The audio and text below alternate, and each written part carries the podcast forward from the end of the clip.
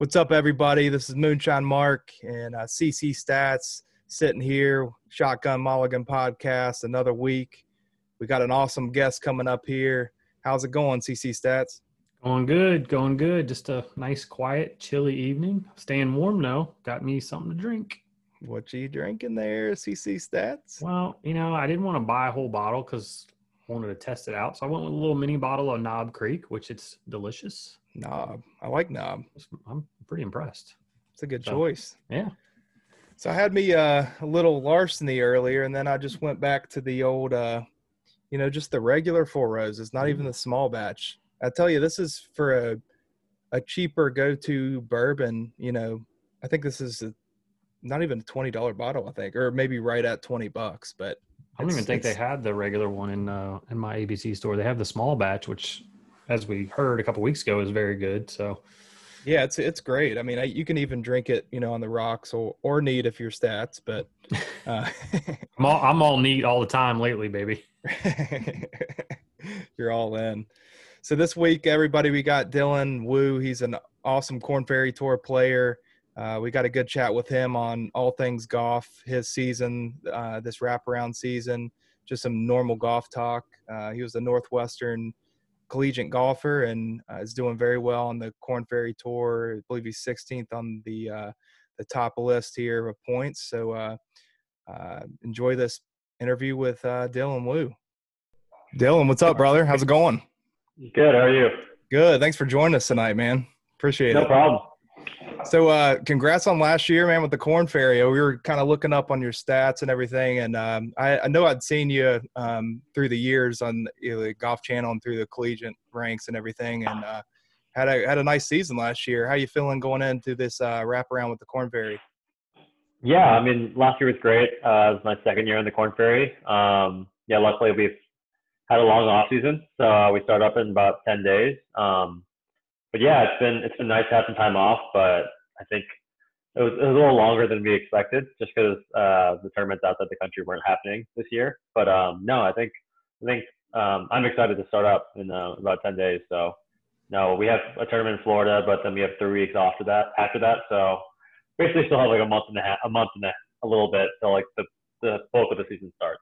So no, it's, it's definitely gonna be um, excited to start again.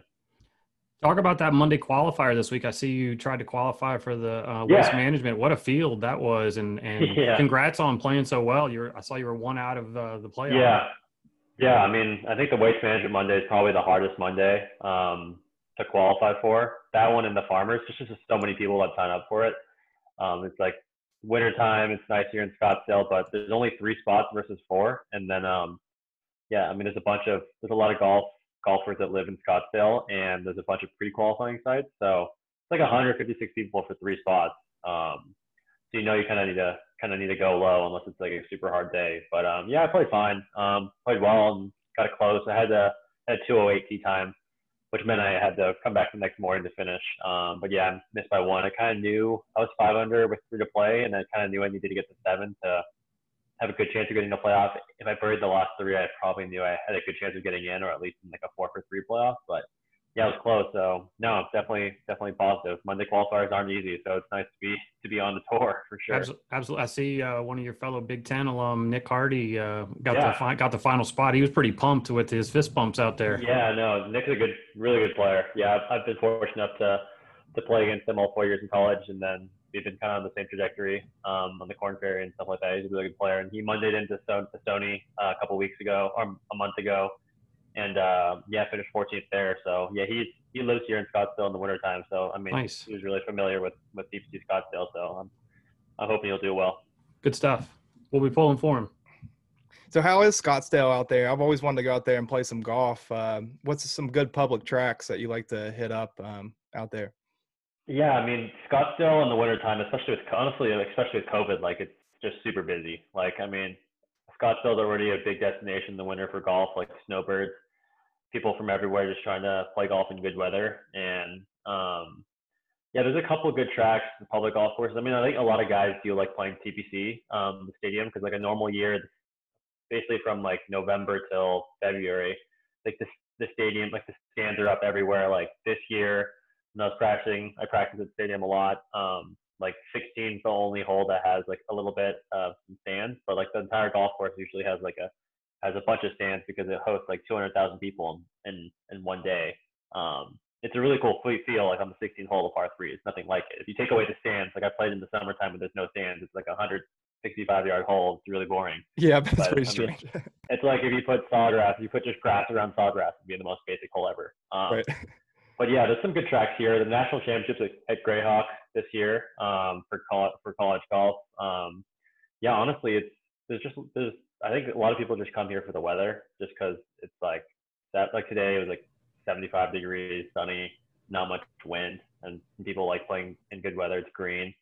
Um, but yeah, I mean, I'm trying to think of other public tracks that guys like to play. A lot of people like to stay in like the North Scottsdale area where TPC is. Is um, like the Boulders Golf Club. Um, McCormick Ranch where we play the Mondays a decent track. It's just like with COVID and everything, like it's so busy that like playing golf is very expensive in Scottsdale in the wintertime and it's just really busy. Like guys, guys, I mean, guys who in a normal year will play, will pay like 360 $400 to play at TPC Stadium before the waste or like right after, which is like a crazy amount. Like it's nice.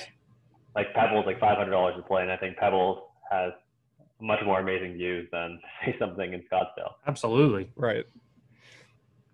Um, so we've asked a couple other uh, guys we've interviewed on from the Korn Ferry. Just talk about you. You've mentioned COVID a little bit, and and you had a great year, all considering the shutdown for you know three four months. Talk about that, how that kind of affected you, and and kind of got you once things got at the start of the season, then shut down, and how things got back going. Yeah, I mean, um, so last season, basically a year ago, a little over a year ago when the season started last year, um, I had a really good start to the year. I was playing well. Um, we were playing Bahamas, Colombia, Panama, um, and Mexico. And yeah, I mean, it was, I, I started off really well. Um, this was my second year on the Korn Ferry and I started well, had a lot of top tens, um, almost won the first event in the Bahamas. But yeah, COVID, when COVID hit, like honestly, the guys who were playing well at the beginning of the season, we kind of thought it was going to be like, it's going to help us because like there's a certain amount of points that you need to get your PGA Tour card, and we're like, oh, maybe like a couple, a handful of events are going to cancel, two or three events, and then once we realized how serious the pandemic was, it kind of it kind of sucked because like we didn't know what was going to happen. Um, luckily, being here in Arizona, like we're more friendly with COVID than say other places. Just the weather is good and people it's a little more spacious here and people are a little more relaxed. Um, so like golf was never closed at all during this during like March, April, May.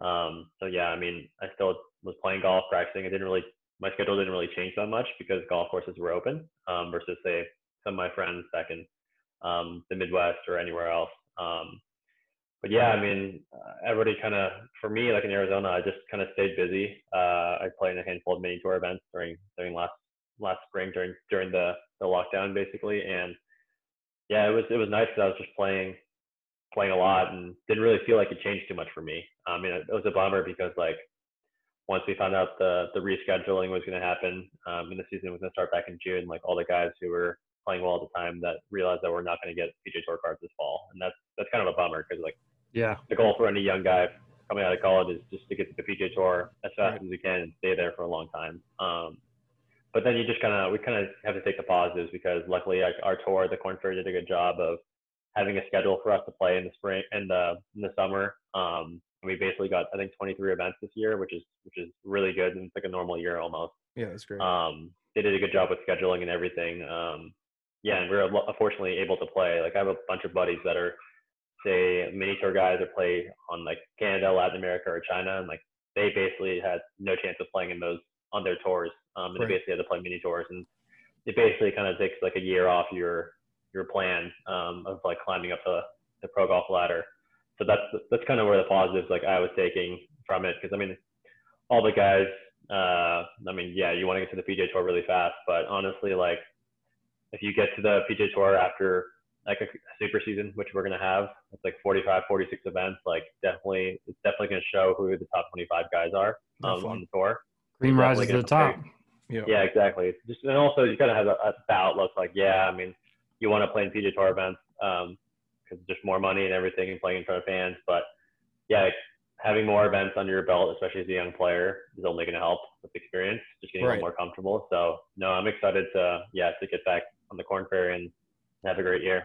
You mentioned you mentioned a couple of guys, uh, people that you know playing out in um, some of the other tours, like P- I, PGA Tour China is shut down for the year, correct? Yeah, PGA Tour China shut down. I think Latin America has a few events. Um, Canada, I think, is still on the fence. I think they're they're supposed to have qualifying school and everything, but I mean, just never know with the pandemic. I mean, I don't think anybody, any of us, like thought how serious it was back in like January, February last year. Um, and it's crazy. So, yeah, I mean, the reality is like there's a lot more important things uh, going off, going on off the golf course. Um, Absolutely. And luckily, we're still like I was still able to to have a great year last year, and um, being able to play pro golf as as a living is, is already a blessing. So I always wonder, Dylan, like in the off season, are you guys tweaking a whole lot in your game uh, when you have some time off, or you just kind of just relaxing, playing some golf, and just kind of getting a mindset for the next season? How's that usually go when you're off? Yeah, I think it it varies from player to player. Um, I think last year for me, I just I was just playing golf a lot, especially like during the lockdown when people took time off. Like I was just still playing golf. The weather's perfect here in Scottsdale, and at the end of the year, I kind of tapered, wasn't playing that well, and got kind of tired. So I think most guys, if you're if you're not advancing to the PGA Tour right away, if you have an off season with the Korn Ferry, like I think guys take a couple weeks off, um, just because like we we ended in the middle of October, and then we're not starting till middle of February, the long off season. So, um, like for me, I just took some a couple weeks off, uh, and then kind of just did an assessment of my season, um, the good, the bad, and how I can improve and prepare for next year. Um, so I think guys usually have a plan on, on what they want to what, what they want to work on in the off season, just because you have a bunch of time to to work on things, and you don't have to be be ready for a couple months. Because um, the goal is to be ready to peak when the season starts. Um, it's, I mean, you can play well. It's it's good to play well anytime, but I mean, you want to play well when it really matters. So um, for me, yeah, just like talk with my coaches, um, see like which parts of my game I want I really want to work on um, to prepare for next year that I think is going to help me um, under pressure and then you just yeah just slowly work on slowly work on it. And then i think i've been playing uh, a few monday qualifiers just to keep myself busy. Um, and then also i mean for us like guys in the Korn Ferry um, a monday qualifier can really help like boost your trajectory to the pga tour if you do really play well. So uh, for us like the monday qualifier here is 15 minutes from my house and it's hundred dollars to play in. So and you have a chance to play in the pga tour event. So um, but yeah i think most guys uh, have a like have a, have a situation similar to that where their off season is like spending time with family and stuff, and once like kind of December January hits, um, guys are getting ready for the season. Um, like a lot of guys that are from the Midwest will come to Scottsdale or or Florida and and get some reps in. Um, because it's always nice to have some time off. I mean, we eventually when we get to the PGA Tour next fall, like once you graduate from the Korn Ferry, you kind of go, go, go. You don't have like a little break. You go, maybe you have one week off and then you're playing in the fall season of the PGA Tour. So right yeah, luckily, luckily I'm young and I'm I can maybe a little more fresh than other people, but I mean, playing a lot of weeks in a row is definitely it's definitely rigorous for sure. I bet. Absolutely. So I'm going to put you a little bit on the spot. So I just want to ask you this question. You know, the big the big chatter over the past four or five day four days or so is the the ruling, the whole. I don't want to say controversy, but the chatter with Patrick Reed. Yeah. What what did what did you see if you saw it, and what's your take on it, or, or do you have a take on it? Yeah, I mean, I, I didn't see it live. I remember watching highlights about it. Um, I think the one bad thing is like the spotter said it didn't bounce. I mean, it's pretty bad at the spotter. I mean, if the spotter just says like, "Oh, it bounced," then then then he's not going to even try to do that. Right. Um, because I mean, as a, as a player, it's hard. I think if you're, especially if it's thick rough and stuff like that, like it's hard to see if a ball bounces stuff like right. that. Like if you truly see the ball bounce, like no one's gonna question it. You're not gonna right. try to look at it. Mm. I think the fact that if you did you didn't see the shot gives him a little more benefit of the doubt. I think it just it sucks because I mean he he has been more prone to the things in the past and he's not the most well liked player on tour. Um, but I mean like the way he handled it, like calling an official over. Um, I think I remember reading a few things like the way he he like marked the ball, but he like picked it up and like already assumed like he was going to take a drop already. Um, might have been he could have probably done that a little better. That's what stood, I don't think you. That's yeah. what stood out to me. Like mm-hmm. obviously, I playing golf, I've taken a free drop, but to take it and, and I know you did. Well, that wasn't his drop, but just to place it over. Like normally, I'm holding yeah. onto the ball while the official. Yeah, most guys like hold it like this when you take yeah. when you're right. identifying. You're not you're not allowed to clean it or anything unless you actually get relief. Um, so I think the small things like that. I don't think he was trying to to to cheat or do anything wrong. Right. I mean, honestly, like what he did on Sunday and how he came back from that and want to win by five True. shots. I mean, honestly, like you penalize him, give him one shot, he still won by four. Like that's even Right. more impressive. Like kind of handling the situation. Like he's already viewed as a bad guy, and I mean, for him to be resilient and kind of shut the haters and, and win by five is pretty is really impressive. I mean, And that's what he said that- too. yeah, I think also too, like I don't think he's like I mean I never played with him or anything, but I know there's stories of him like when he was in college and stuff like that. But I mean sometimes once you once like people think that about you, it's hard to really change it. So you kind of just need to embrace it and, and get over it because the people that are that you pretty much only care about are the people that are supporting you. So I mean Right. he's definitely has had a lot of success and he's one of the best players in the world. So um, yeah, I mean honestly maybe he's also doing it because I mean no matter what publicity you get, I mean bad publicity, good publicity, and like good for to get your name out for sure. All right. Sometimes they say bad publicity is good publicity, right? Yeah, exactly.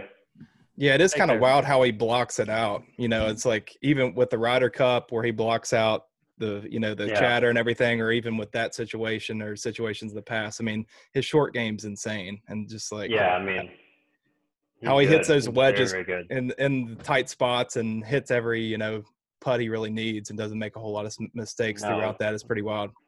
Exactly. Yeah, I mean it's kind of crazy. It's like if you're that good, there's no need to to do anything to do wrong. I mean to do anything wrong or try to Right. cheat the system at all. I mean you're just that good. You're you're able to win. You don't need to to beat some to beat other players by doing something wrong. Don't you think? I- I- And this this this is the other part. And I'm and I'm asking you because you play professionally. When I feel like he probably maybe maybe not, and you could answer this. Maybe had a little bit more in depth conversation, and obviously he felt that it was embedded, or maybe could have asked a playing partner. Or is that is that? I mean, that's typically what you should do. Is hey, it's embedded. You know, can you take a look? I felt like that could have been done a little bit more, and obviously I'm a Yeah. pro. Um, Because and I know- usually, I, mean, yeah, I know you're saying. Like in my situation, like usually if I'm playing with other people, I mean, even if it's a tournament or playing randomly, like in, a, in any tournament, basically, like you're gonna ask them, like, oh, if there's any doubt, you can just ask your playing partners. Like I had a situation in the Monday qualifier where like I was like literally when I restarted, I was like two feet off the green in like a giant crater that like looked like a I don't know, it could have been something, but I'm like I probably know it's it's just a divot and terrible grass, but I'm just gonna ask them and have them come over. Like having them come over and having a a second year is definitely helping helpful because also like your competitors like you want to include them, especially the people person that's keeping your scorecard. Um, that's like always what I've I've learned like growing up as a player. Um, but yeah, I mean, I definitely think he could have handled it a little better. Um, so he would have got less scrutiny, but I don't think he was trying to do anything in a way of, of cheating at all. Right, right. Have you ever had to call with our college or juniors? Have you ever had to call somebody out and see something blatant? Um, I, I, I think it's been a while. I, can't really think of it uh, at a time. I remember when I was a kid, like when I was like 10 or 11 years old, I was on the putting ground, like the first hole, and like I like lined up the ball, and I was like holding my putter like in my hand. It was raining, and it, my putter slipped and hit the ball, and it went like uh, six inches, and I had it like nobody else saw it, and I kind of I penalized myself. It's like a nine hole thing, and I missed. I lost by one, and I was like, all right, cool. But um, no, I mean I've heard stories of it, but uh, I haven't really had that much personal experience. I mean, most guys, especially with professional golf, like it's very hard to do, and if you do do it, like, and you do get caught, like you're gonna have a bad reputation for a long time. Right, right. Like there's nobody, everybody is fine with a player playing better than everybody else and beating you fair and square, but like if you're trying to cheat, like just don't do it. I mean, there's no, there's no point. Um, Right. It's a game. I mean, I mean, yeah, golf a game of integrity built on integrity, and a lot of a lot of applications in golf to the real world. So I mean, yeah, you just, Well, well you don't ever want to get do it. For sure. Have you seen anything, Dylan? You've probably seen about the uh, USGA and R&A coming out with the equipment rollback changes. Uh, what's your feeling on that? You know, whether trying to roll back the distance with uh, professional golf, especially. Yeah, I mean, I've, I've seen, I saw what I was after I got, got got got done golfing today. I saw what Rory was saying, um, and I was reading like the article of the USGA, like what they were thinking. Um, I mean, honestly, like if you make golf courses like Torrey Pines, I mean, you you have a course like Torrey Pines last week where the winner was 14 under, one by one by five, but everybody else is single digits. Like, honestly, if you make the courses with thick rough, really firm greens, like even if you hit it far, if you're hitting it straight, I mean that's kind of the perfect combo. No matter how Right. far the ball's going. And I mean, I really like what Rory is saying. It's like, yes, their USGA and the R&A are focusing on on pro golf, and but pro golf is very that's a very small percentage of like the real world of actual golfers. Right. I mean, COVID's been a good thing for golf. Like every golf course, no matter where you are, is busy. Like everybody's golfing.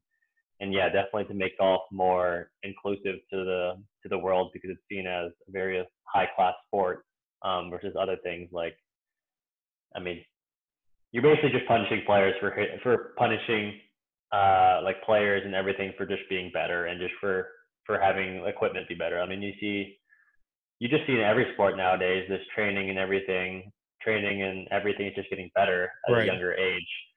But like you don't see other sports having that much restrictions. Um, I mean, yeah, the golf ball goes far, but I mean, still, it's cool that the ball goes far. It's not like it's detrimental to the game. It's Right. not like like Bryson still has. If Bryson won every single event, like if if Kyle Berkshire, who's a long drive champion, started playing on the PGA Tour and winning everything, then maybe. But like, Right. Bry- people don't realize that Bryson like won the U.S. Open. He was like 91% from inside 10 feet. He putted amazing. Like you need, Right. you can't driving the golf ball and hitting the ball far isn't the only thing. And there's courses where there's courses that they play on the PGA Tour that distance doesn't matter or does distance isn't like a huge thing. Like even the waste management, you see Webb Simpson beat Tony Finau last year. Like Webb Simpson hits it shorter than average. Right. You have courses like like Hilton Head, like the Harbour Town and Hilton Head, and courses like that where um like the distance is not as important. But You're right. I mean, I think you just want to make it easier for everybody. I mean, like golf isn't as easy as shooting a basketball or throwing a football or catching a football. Like if Right. you can get normal people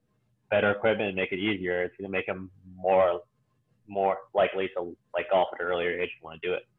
Right. Because it's already hard enough for me and Chris. I mean, Yeah. so we, I mean, we need honestly, to know. golf is the hardest. Like, it's just like the most skill-oriented sport. Like when you take a week, like when I take a week off, like it's rusty for sure. Like, I mean, there's so much.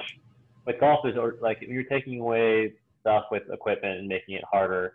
Um, so you want to dial back the distance with clubs or golf ball or anything like that. Like golf is such a skill-oriented sport that there's so much unpredictability. Like with everything, like you have uneven lies. You, you can get a bad break here and there. Like you have no control. The surface changes literally every second, no matter what golf course you're playing, what day you're playing. right. Like one of the things that we control is teeing up our golf ball and, and the club the club we want to use. I mean, like golf. When you think about the only other individual sport that's comparable is tennis, but they play on the same surfaces. Really, there's like four different surfaces, but a golf course is every golf course is different. Every hole is different. Like there's there's so much different variability versus just having clubs that are are, are going farther and players are hitting it hitting it better and hitting it farther. Shouldn't shouldn't be a huge issue. Well, and I think Webb Simpson talked about that a little bit, and he said that it, it doesn't need to be equipment. We need to adjust the courses, and I've heard that a, a little bit more over the past year and a half, two years, where Yeah. we need to not the fairways don't need to be so wide. They can pinch them. We can make the rough a little bit longer. And you know, we're in the Northern Virginia area, and we had Tigers tournament here for six, seven years. We had Congressional, which is not a short course by any means, Yeah. and I think the all every year that it was there, it was lower than the year that Rory won the U.S. Open. And then they Yeah. moved it to TPC Potomac, and Justin Thomas came out the week that he played there, and he's like, "This course is a U.S. Open course." I mean, I think the winning score that week was like minus seven to minus nine, and I know the Yeah. um, the old Web.com had an event there, and that's what it was. So you're right. That's kind of a course doesn't need to be eight thousand yards we can take a 72 7400 7500 course and pinch it or do certain things to make it tougher uh, Yeah, to I mean, like people are saying, people are saying like you should make golf courses longer. I mean, you don't necessarily need to buy land to make it longer. Like you just make it tougher. Like Right. honestly, just make it tougher. Like you can honestly, I think guys would rather be be instead of making a course longer, making it like adding 300, 400 yards. You can put a flag literally a yard closer to the edge. Like guys, I Right. think would be okay with that. hmm You're not really doing anything else. You're just making it harder. Like if you make greens really, really firm and you make rough really, really high, no matter what, it's really, really hard to Right. It's play well. brutal. and the guys that hit it straight and far should get rewarded for for hitting it straight Right. and far. Because honestly, that's what everyone wants to do. Is like you want to hit it straight. You want to hit in the be in the fairway every single time. But if you can hit it far and straight, like that's wham wham. And when you hit it farther, your misses are your misses are are wider. So I mean, yeah. So I mean, I don't think I don't I don't see any see why the USGA needs to like. I mean, I don't hit it that far. I mean, I'm like average on the Korn Ferry. I hit it, I hit it straight. I mean, I'm fine with our tour is a little more like bomb and like gouge versus and it's low scoring versus the PGA Tour, which is faster greens and higher rough. Like if I, I mean, as a shorter, like a shorter, like an average player, like I could say I want everything to be dialed back, but like no, I mean, I'm fine hitting in the fairway and beating guys that way. Right. Could you imagine if Augusta decided to grow their rough out all of a sudden? yeah, I mean, I mean, you have to. You can you can do make things super fast, green super fast, and rough super long. I mean, yeah, I mean, you saw Torrey Pines. I mean, or you play in places that the ball doesn't go far. Yeah. Right. Play play golf in honestly in worse conditions instead of perfect times in the year. Like Yeah. imagine if it played, yeah, where it's not like 90 degrees out. Right. Well, awesome, Dylan, man. We don't want to take up too much of your time, but we appreciate you coming on, and we're definitely gonna be. Uh, you got some new fans. We're gonna be uh, looking out and seeing how you're doing the rest of the year, and uh, and good luck with this uh, wraparound season. Uh, I know you're gonna do well. I mean, you've been killing it so far, so uh, keep up the good work. Appreciate it. Yeah. Keep it up, man. Good luck. Yeah, thanks for having me, guys. Yeah. So that was awesome, man. What a what an interview, dude. That was sweet. Yeah, it was uh, good stuff. I mean, get some good hot takes off some fresh news out there, and um, I'm excited for our fans to hear it and for us to give us our hot takes on what's been going on. There's been a lot going on in the golf world. A so lot. much. I texted It's- you the other It's almost day. overwhelming. I know. I mean, we well going back a couple episodes, we did say, or you said that you know the golf. We we figured golf kind of get kicked off for us, at the farmers, and man, did it get kicked off at the farmers? It sure did. I mean, I it's thought we were just gonna have a normal Torrey tournament, you know, just a kind of a slow intro into the golf season. But man, I will, comment on. I, I, I don't know if you noticed, uh, Jim Nantz, my boy Jim Nantz, was they put him in a bubble in the studio in Monterey, kept him at home so that way he stayed healthy, so he could go to the Super Bowl this week. oh really? he Yeah. was in quarantine. He was. They had him. They they kept him away, and they had all everybody else live, and they had him in quarantine. He was at a studio in Monterey with a little Torrey Pines backdrop. So know, I, didn't, even pay attention to that. I didn't, I thought he was there the whole time. guess he no, no, He's a professional, so you know. he he is a professional. Yes, he is. Yes, he is. Gotta So- love some Jim Nantz. So just to recap stats, let's start. Let's get into the Patrick Reed, man. We have to, and you know everybody's been having their take on the whole situation, but you know I've been waiting all week. I mean, we almost pulled an emergency pod as we were starting to talk about it on on Saturday. But what's your take on on the whole Patrick Reed situation, especially after Well- talking to Dylan too? Yeah, well, I, I I watched it live. I mean, live and in person, and I'm saw him hit it, and I didn't really pay attention to whether it bounced or not initially. so I'm going to throw that out for right now. But it just was odd to me, and and don't get me wrong, as a player, if the ball is embedded, you're afforded a free drop. You know, one club length free drop.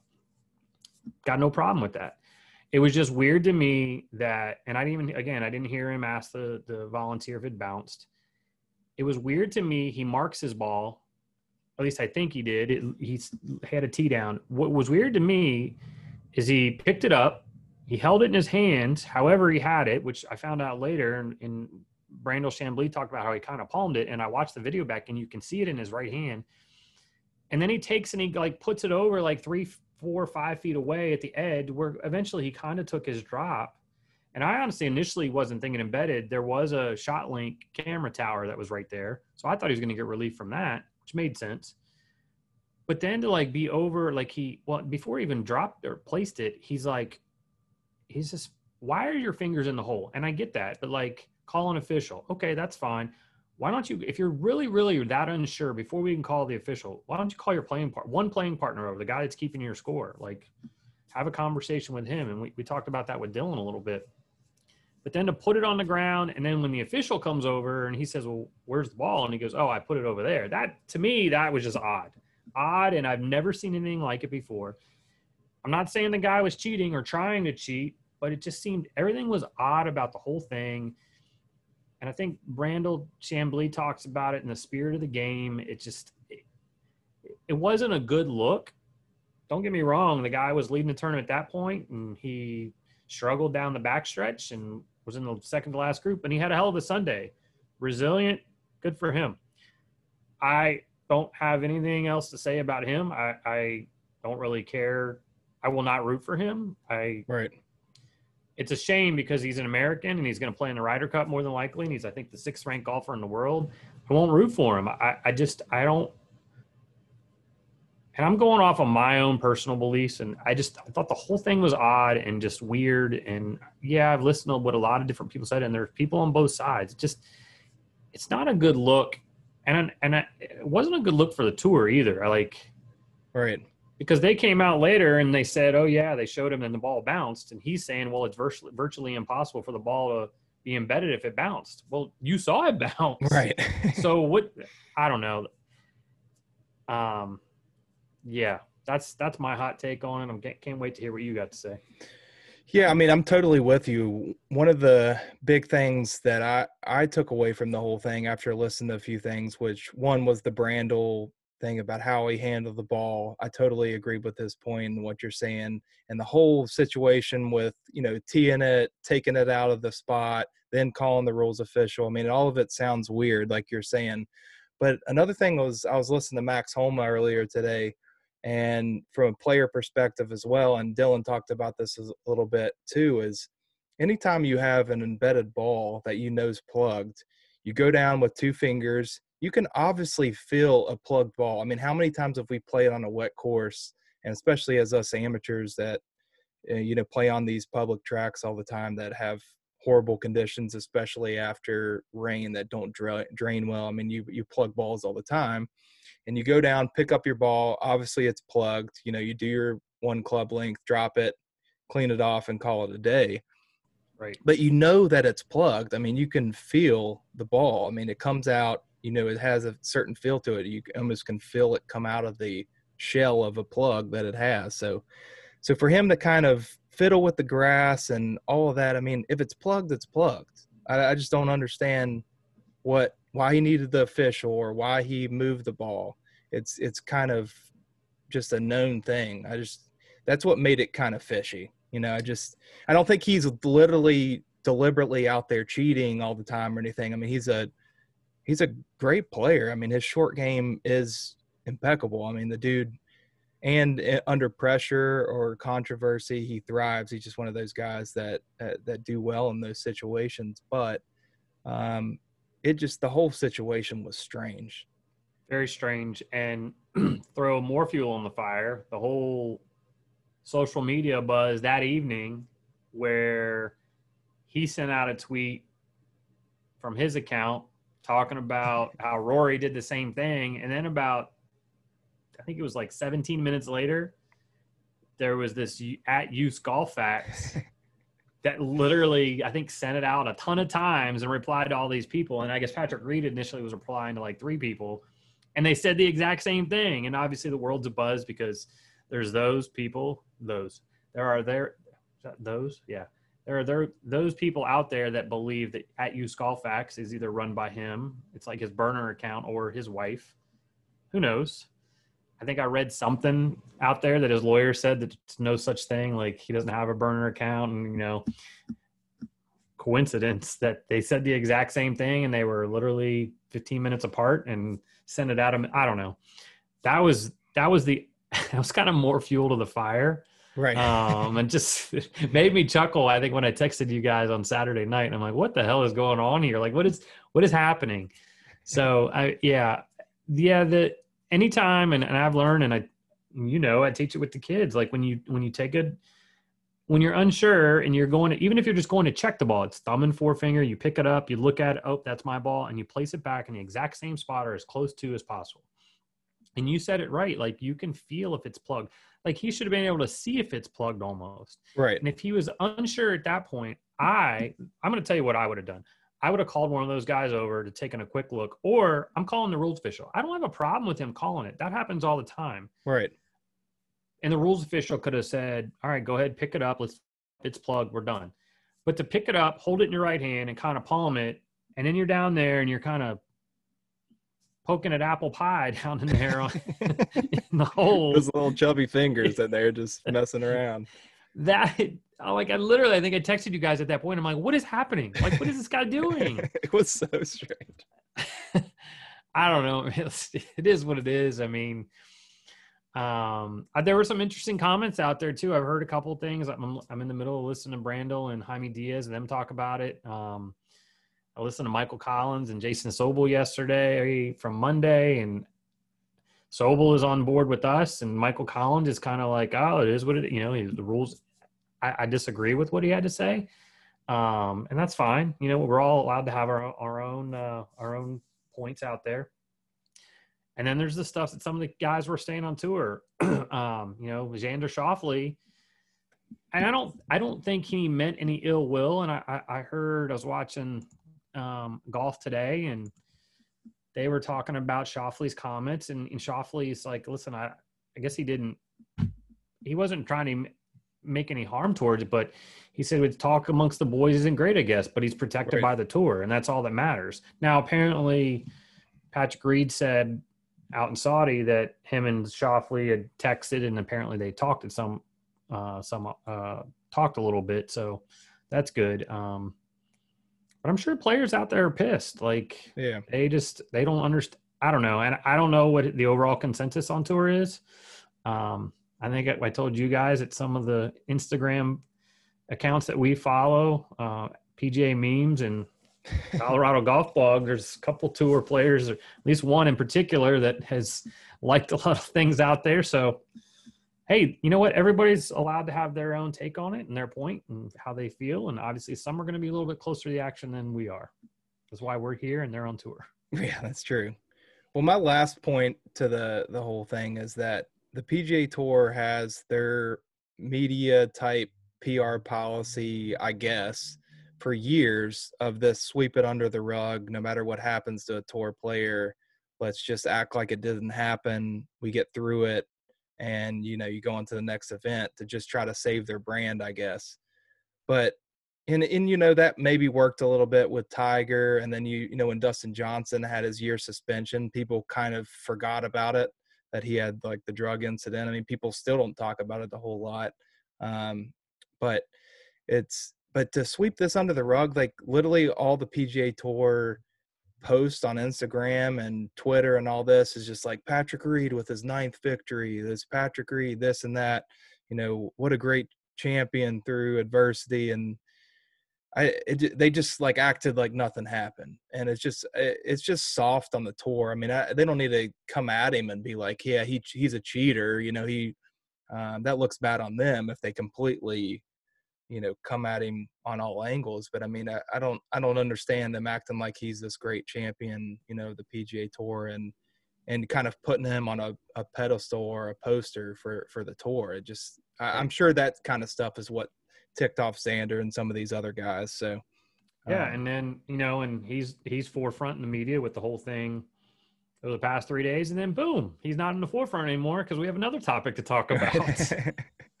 yeah, so the uh, the whole distance debate, we talk about it all the time, and and uh, we were touching on it earlier, but so the USGA and the R&A come out with that they want to make equipment changes all of a sudden. I mean, they've been talking about rolling the ball back. Do we extend the courses? Do we change your equipment? So uh, it sounds like they want to make equipment changes. I don't know if that means, I don't know if you looked into it stats. Does that mean more club changes or is it ball changes or both or? I haven't I haven't read into the I saw snippets of the report the other day and I know one of it is is they they don't they want to limit the length of the driver which I saw Bryson made a quote that said he finds it flattering they they want to they want to stop 48 inch drivers. Um, I mean, it can't just be driver and golf ball. It's got to be a little bit more. I mean, I think golf ball is going to have a big play into it, and I think driver is going to have a big play into it. Um, yeah, I mean, we all kind of knew this was coming. They've talked about it for a while. They initially were going to put something else. I put something out, I think, last year, and then they kind of pushed it off to this year. Um, and again, I haven't seen the whole report, but there's been a lot of a lot of criticism just in the past 12 hours about this report and what's going on with it. I mean, you know, you've heard guys from Webb Simpson to Rory to um, Bryson, you know, all these different players that are talking about it. And I guess the one big quote is that the ever increasing length is detrimental to the game. It's not detrimental to my game because I would love to have more length. Same. I mean, I want more length. I mean, granted, I'm not a I don't hit the ball long anyway, but if I could figure out a way to get 10, 15, 20 more yards, I'm probably bringing my handicap down to the you know, 3 4 strokes. I can understand what they're meaning why I, I get what they're saying, but um, I know we're going to get into this. Rory's comments I thought were amazing. Like it's a, he kind of straight up said it was a waste of money. I mean, That's and true. I really I really like what he said about how and you know a pandemic kind of brings everybody together in different ways and that it's it's what it's done in the past 12 months. But golf has is taken a boom over the past. I mean, been amazing for the game of golf for the past year. Right. And he said that they should dump some of that money into the game of golf and growing the game of golf as opposed to this. And I think that's what his take on it is. They're going to limit people wanting to be able to hit it farther. You know, the people that are just taking it up. So, yeah, I thought his his point was awesome. I mean, it kind of spoke to just normal golfers, which you would think pro golfers wouldn't really take into to mind us regular hacks out there playing, but he just is obviously genuinely wants to grow the game of golf. He loves golf. Um, all these guys do. I mean, that's that's that's their passion. But um, for him to take that strong stance of that 99% of the players, you know, 99 point whatever percent of the players um, aren't professional golfers, and that you're just kind of taking that fun and enjoyment away from them by trying to roll back distance and things like that. And Dylan hit it right on the head. I mean, there's so much more to golf than just distance. I mean, I've played golf since I was about six, seven years old, and I've over time hit the ball pretty, you know, fairly decent distance. I think distance has been one of my better things in my game, but I still don't score well because, you know, at times my short game's horrible, or at times I've never had a good iron game. So, I mean, that's why I've never scored well. And then I'm a streaky putter but I've been able to hit the ball pretty far, but I'm not accurate. So it's, it, I mean, it's just even from an amateur's perspective, even though I've been able to hit a bomb drive every now and then, there's so much more to a golf game than just how far you hit the ball. I mean, yep. You know, Bryson did the distance thing, but again, just to go back on the earlier interview, I mean, he putted lights out at the U.S. Open. I mean, he everyone thought he oh he's the favorite to win the the Masters because he's blowing away the distance. He's just gonna blow away Augusta, but he didn't. Nope. So distance doesn't always win. Bombers don't always win these PGA Tour events. You get the Webb Simpsons, you get the guys that don't hit it quite as far, winning winning events. So I think that, and from time to time, and from event to event, we see courses that make it more challenging for them, and then you you don't have the negative 25 score, you know, to win. You have the the 10 under, or you have the the eight under finish, or you have a, a U.S. Open where you know someone finishes at five or or six under par or whatever.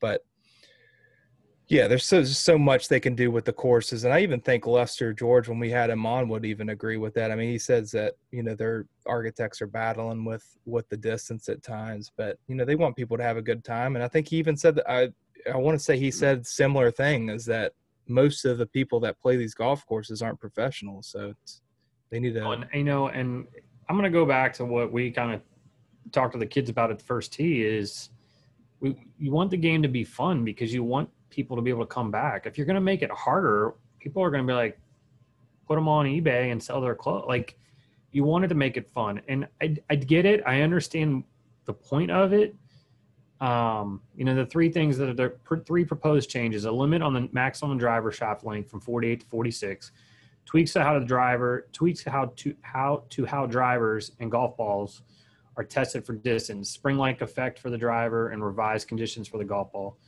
Um, the shaft length proposal is a 30-day review period ending March, while the feedback for all ball and driver will extend six months to August. I get it. I understand what they want to do. I think you know, I can't remember who said it. Like, there almost needs to be a rules for professionals, a set of rules for professionals, and a set of rules for amateurs. Yeah, and, I agree. Like, if that's what they wanted to do, I don't think pros would have so much of a problem with that. Like, because as Rory said, it's like the 0.1 percent of people, or the one percent of people, like you're gonna you're gonna encompass everybody into this. Meanwhile, the guys that are making a living, it's, it's going to impact them and us who's out on the course. So Right. yeah, I'm interested to hear what people have to say, and I'm sure over the next couple days, some more people will come out and say a few things. I honestly, I, I'm curious. I'm going to say it now, and I, I don't think anybody's. I'm curious to hear what Tiger would have to say.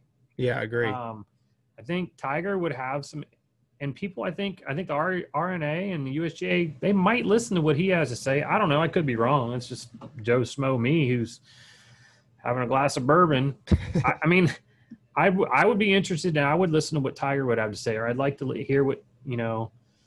Um, like you said, some of the course designers, like a Jack or a Gary Player, like let's hear what some of these other guys have to say. And I'm sure it's going to come up over the next couple weeks, especially as we get into the Florida swing. You're going to get some of these guys, and it's that question's going to come up as as as they uh, kind of stick their head out there a little bit. So Well, I think Jack has talked about the tour ball, and I, I I go back to I think the tour ball is a decent idea. I mean, um, not changing the equipment, not changing the courses. That's a, that's a simple change. I think they could make. I mean, not like they'd make the ball a horrible golf ball, but just dial it back almost a few years past generation. yep. I don't see anything wrong with that, and I feel like the guys wouldn't really care a whole lot about that because I know when we talked to Tim Cook, he said that one of the bigger changes in a, a guy's equipment change is the ball. So if if you really want to make a distant distance change with some of these guys, I would think that changing the golf ball to not make it quite, you know, fly quite as far for them, not for all golfers, would be a decent idea. But you know, that's that's a that's a long debate that people and, talk and about. there would be an adjustment period obviously for them and i think that they would have to kind of have a testing time and you know listen it's just like i kind of was thinking about this a little while ago like nascar all the changes that nascar has done nascar 15 years ago or so wanted to go to this car of tomorrow well you know they wanted to more aerodynamic and you know da- well now it's like they've they scrapped that all together and they kind of moved more in the right direction with it. And there's times to make a change and there's you have to make a change the right way. And i don't i don't i think what the R&A and usga is doing trying to do and let's dial this these certain things back for everybody. I like let's maybe revisit and get some more input before you really want to take this into consideration. Yeah, I totally agree. So um so with all this last week's golf, you know, we we got another week stats. We got the old waste management. The uh season keeps, up love keeps it rolling, man. It's awesome. And uh we have some fans 15 tomorrow morning we have some fans this week, right? They have like limited fans, is that correct? So at least that'll Yeah, be a, think- a nice little change, right, to these uh events. yeah, I think 18, 18,000 or not 18,000, 8,000 fans I heard, uh, which is obviously is a big drop at the waste management, but I got pgatour.com up right now. It says watch PGA Tour live at 9:15 a.m. Eastern time tomorrow. So It's they go, we go. Um, The- it's yeah, just I'm excited. the buzz is heating up. I mean, our DraftKings uh, pool, you know, I think last week, what we had 10, 10 people participate. And I just looked at it right now and guess how many out of 20 we have this week?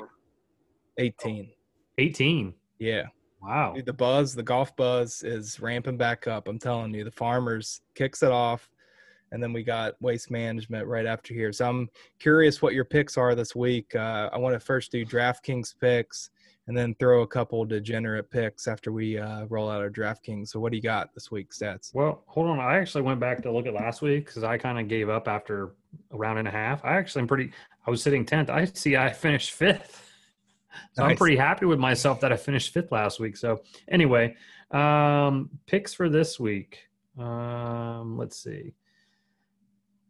My picks are.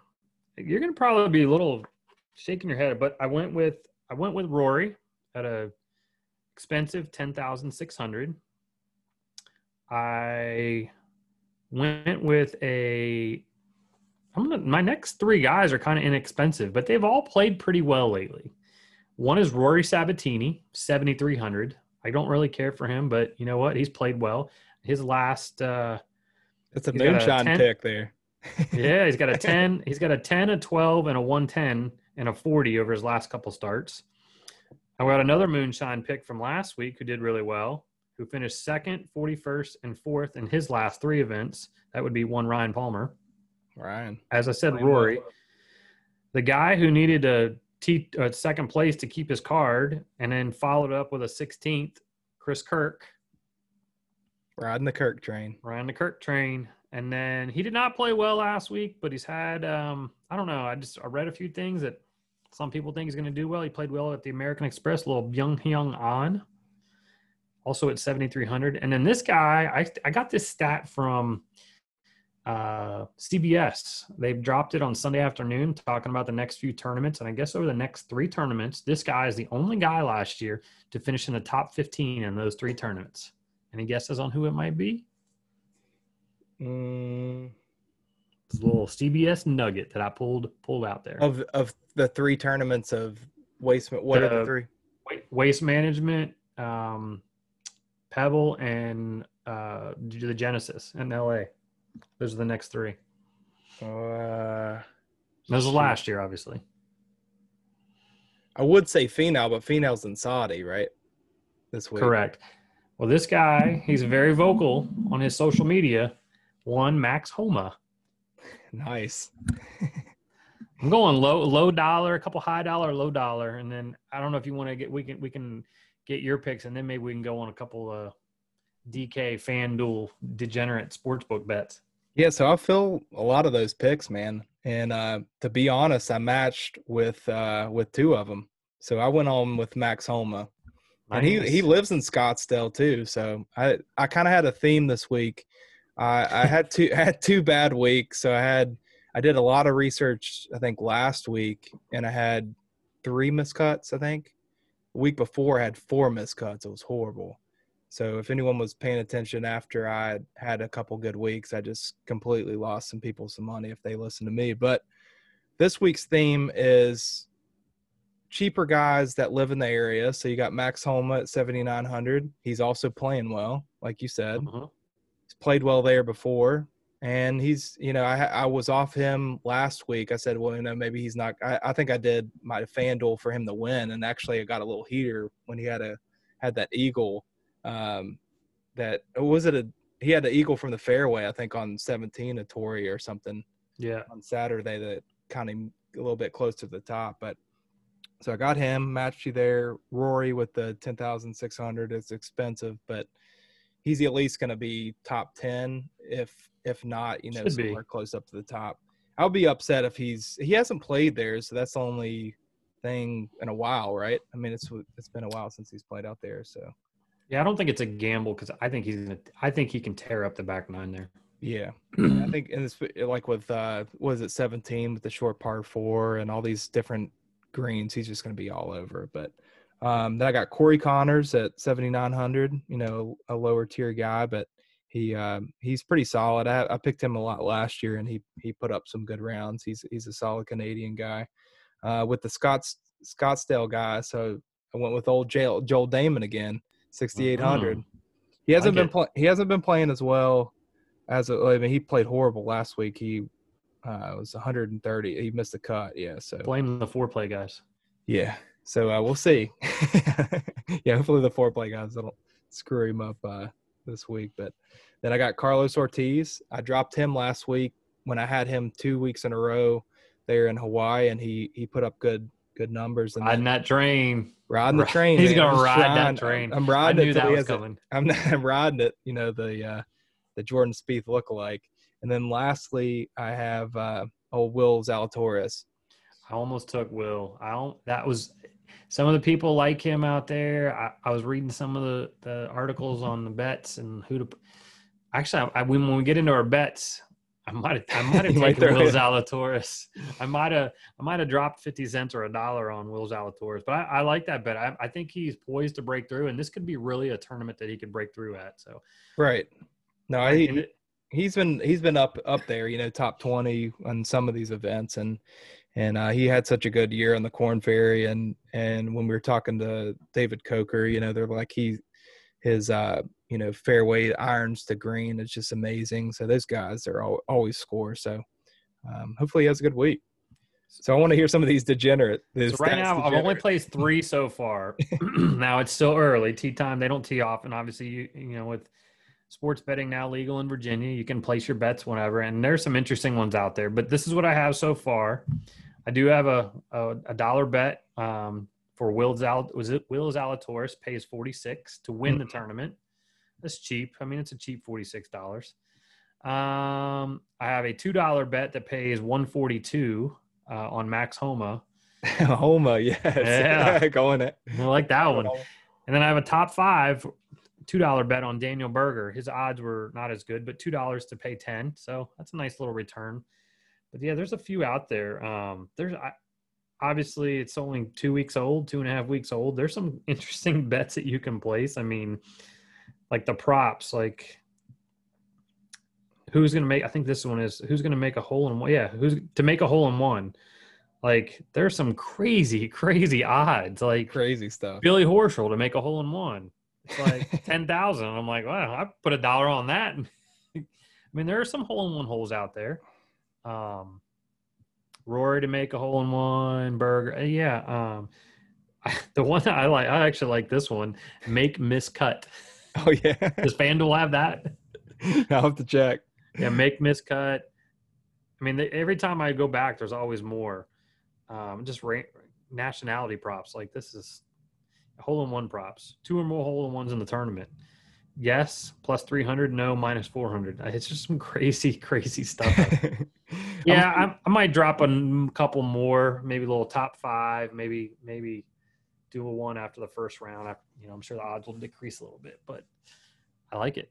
So some of my hot takes, I you know I did Rory, Max Homa, you know all kind of like I do buck bets or fifty cent bets, just you know some fun stuff. Yep. But uh, a couple different ones I had for you was you know the Joel Dahmen dollar bet to win is 120 win. Nice. Uh, you got Ortiz one for 80 bucks. Still riding the train. Patton Kizzire, one buck. He played bad. I think it was last week, but you know he did well in in Hawaii. 130 bucks if he if he pulls out the dub. And then uh, and then I went Corey Conners, the one for uh, for seventy bucks. You just, you just bet your whole team. I know. I'm just going to try to ride that train on that. But on DraftKings, I do. So now my thing is pick winners on FanDuel. This is getting bad. I'm gonna I'm gonna run out of money. One dollar at a time.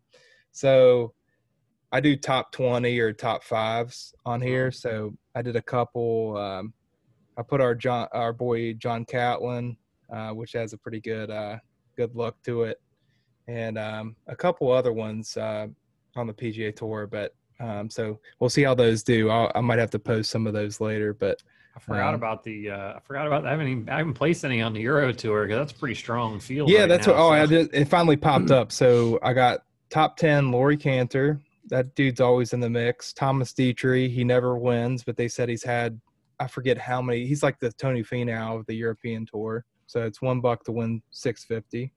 Uh, Tyrrell Hatton, it doesn't win you much, but it's a one, one buck top ten to get you two fifty, and then Tommy Fleetwood. So, so I, I like having a little uh, Euro Tour you know top 10 top 20 action on the draftkings and then fanduel just do the uh the bet for the winner. We're gonna hit one stats sometime.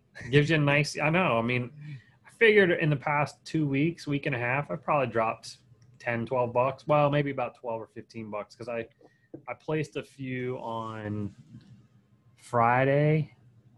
I think it was friday last week. A couple little like head to head whole matchups. It was like Jason Day versus Brooks Koepka. And I was like, oh, I'll take Day for a dollar. Loser. Right. I'll take so and so for a dollar. Loser. I'm like, God, I just can't win. I don't know if I like those anymore, the whole to whole ones, but yeah, it gives you something, you know. And then then you got the you know, you got the uh, waste management that rolls right into the Super Bowl on Sunday. So since it's Super Bowl week, who you got in the Super Bowl? Who do you think's going to pull it off? And oh man, who would you put? Who would you put a bet on? I haven't put a bet because I'm I don't know. Uh, my gut says the Chiefs, but you know it's Tom Brady in the Super Bowl. But you know Mahomes has won, but I'm gonna just go out there. I think the Bucks win and they cover as well.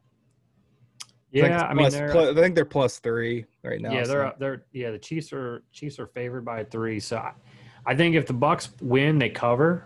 Um, the the part that's I, I'm not going to disagree with you. I think my gut says the Chiefs, but it's Tom Brady's 10th Super Bowl and he's won it six times, and I just feel like that team over the past, even when they played Washington, over the past five six weeks, they're just a different team than they were even halfway through the season. right. I'm not gonna. I, I think Tampa Bay is gonna pull it out. I think their defense is gonna play just a tick better. I think they're gonna figure out a way to contain Kelce. May, maybe not contain Kelce all the way, but contain Kelce somewhat and Tyreek Hill. That's gonna be the key. Right. Kansas City can't run the ball very well. They have running backs, but they don't run it very well. And I think it's going to be a little bit of a shootout too. I think it's going to be. I heard somebody say today, thinking that both teams are going to score over 30 points, which um, I just hope it's not like two years ago and it was like 13 to three was the Super Bowl. Right. Um, Shootouts are always fun. And I don't want to see a blowout. I hope I hope somebody doesn't get blown out of the water. Um, I know t- I know Kansas City was up 27 to 10 on them early in the year and they made it close, but I think it's going to be a lot closer than that. Um, Kansas City's offensive line being shuffled around a little bit, one of their guys going down. I don't know. I mean, my gut says Kansas City, but I think I'm going to go with the Bucks, and I think they'll cover. I'm probably going to place a bet on the Bucks. Yeah, that's that was what I was leaning to too. I do like the uh, couple of these uh, no-brainer bets that FanDuel and DraftKings are giving you. My favorite one so far. That's literally I've done it twice because they've had two of them over over 0.5 that the Wizards are going to make a three pointer in the game. I'm like, well, that's an easy ten dollar bet. It's easy, going yeah. to return 10, 20 bucks. They have one for the Super Bowl over half a touchdown. I'm like, duh. I mean, if it's three nothing, I deserve to lose. Right. it ain't going to be three to nothing. Yeah, some of those are fun. Yeah, I mean, Which- it's, it's they do it on purpose to get you some money in the game, and that way you can kind of keep coming back to play it. So, Right. I mean, we're gonna need it with our dollar bets that, Yeah. that don't hit. especially as we go, especially as we got uh, Pebble coming up and uh, the Genesis, and then we got the East Coast swing. We're gonna need all the dollar bets we can get. Yeah, we're gonna need some help. So, uh, what's your uh, go-to uh, snack or food item for Sunday?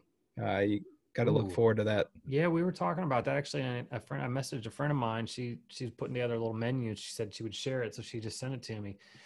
Well, I'm, my goal is the patio is finished, and initially Nice. they were calling for snow on Sunday. Now it's supposed to be 50 degrees, so I'll, I think I'll be able to cook on the old Traeger. So I'm gonna try this um, buffalo chicken dip in a cast iron on the grill. So I'm kind of Nice. excited about that. Um, the wife's not a big wing eater, but I might try to maybe figure out maybe to make some boneless ones. Mm. Um, I like a, she makes a pretty damn good queso, but so I don't know if we do queso and the buffalo chicken dip, but um, I don't, I'm not sure what our main course might be yet. I'm not really sure. Haven't really made a Costco run today, but the meat selection was poor. They just Was didn't it have a lot. I I got to go early in the morning. You can't go at five o'clock at night because Ah. it was pick thin. That's a rookie mistake. Trackman Right. would be disappointed. he would. He's TrackMan sitting there at probably 5 a.m. Yeah. in line, just waiting for his uh, pork shoulder. yeah. So yeah, I mean, I like a good dip and chi- you know, good chips. Um, I do like some wings. Um, I might try some wings on the grill. We'll see. Um, whether it be whether it be boneless or bone in. So um, I don't know. I'm kind of excited. We'll have two TVs fired up watching the Super Bowl. Rocking. Just be just three of us or two of us. Jackson will probably watch a half and then go watch a movie in his room or something. Right. What about you? Um, I, I always like the buffalo chicken dip. Uh, you know, either uh, I feel like uh, the old Cali Craig family usually makes that when we uh, used to watch it with them, or uh, um, or my wife makes it. But um, I think I might smoke some wings. I, Oh, I've, nice. I've, I've smoked wings once, and and they were pretty pretty good. But I think I'm going to look up, uh, maybe hit up a little meat church uh, recipes and and see uh, how to get a good smoked smoked wings going because I I've kind of got my ribs down pretty well on the smoker and done a couple pork shoulders. I need to do some work on the pork shoulders. I'm getting a little better at that, but um, I think smoked wings because I love I love me some some wings and um, I'm not always a, a fan of smoked wings, but I want to do them well and because I've had a couple uh, good set of smoked wings and they're, they're pretty awesome. When you do your ribs, do you like dry rub or wet? Dry. Dry. Yeah, and then and then. I do and then I do wet like right at the end, or I just keep it dry the whole time with a. Uh, so I do mustard on the outside of my dry rub, and then just baste them nonstop with butter and, and apple cider vinegar, Mhm. like like once an hour, and then right when they come off, then I have just the the sauce on the side. So um, so you can dip them if you like them wet, but um, usually usually with that marinade and and uh, with basting them well, they usually do pretty well. I'm gonna have to get you to send me that. I'm gonna have to go do some ribs instead of wings and some buffalo chicken dip. Well, we'll be good to go. My ribs are go to right now. Like it. I like it. well, it was an awesome uh, chatter this week, man. I- It was an awesome show, so everybody's should enjoy that. Uh, just follow us on at Shotgun Mulligan Pod on on Instagram. Uh, we'll have a video coming out shortly. Uh, 1776. If you want some cheap golf balls that uh, represent America, you know, come on, get you some golf balls. I'm happy to send you some. I'll even ha- happy to send you some to try out. So because I want some people trialing them out. Um, follow us on Twitter, Mulligan Sh- at Mulligan Shotgun. Uh, it's going to be a good year. Stats. Uh, enjoy it every week. Good time catching up. And uh, until next time, brother, let's go. Let's go. Follow me at CC underscore stats on Instagram. Awesome, brother. Take it easy. Good stuff.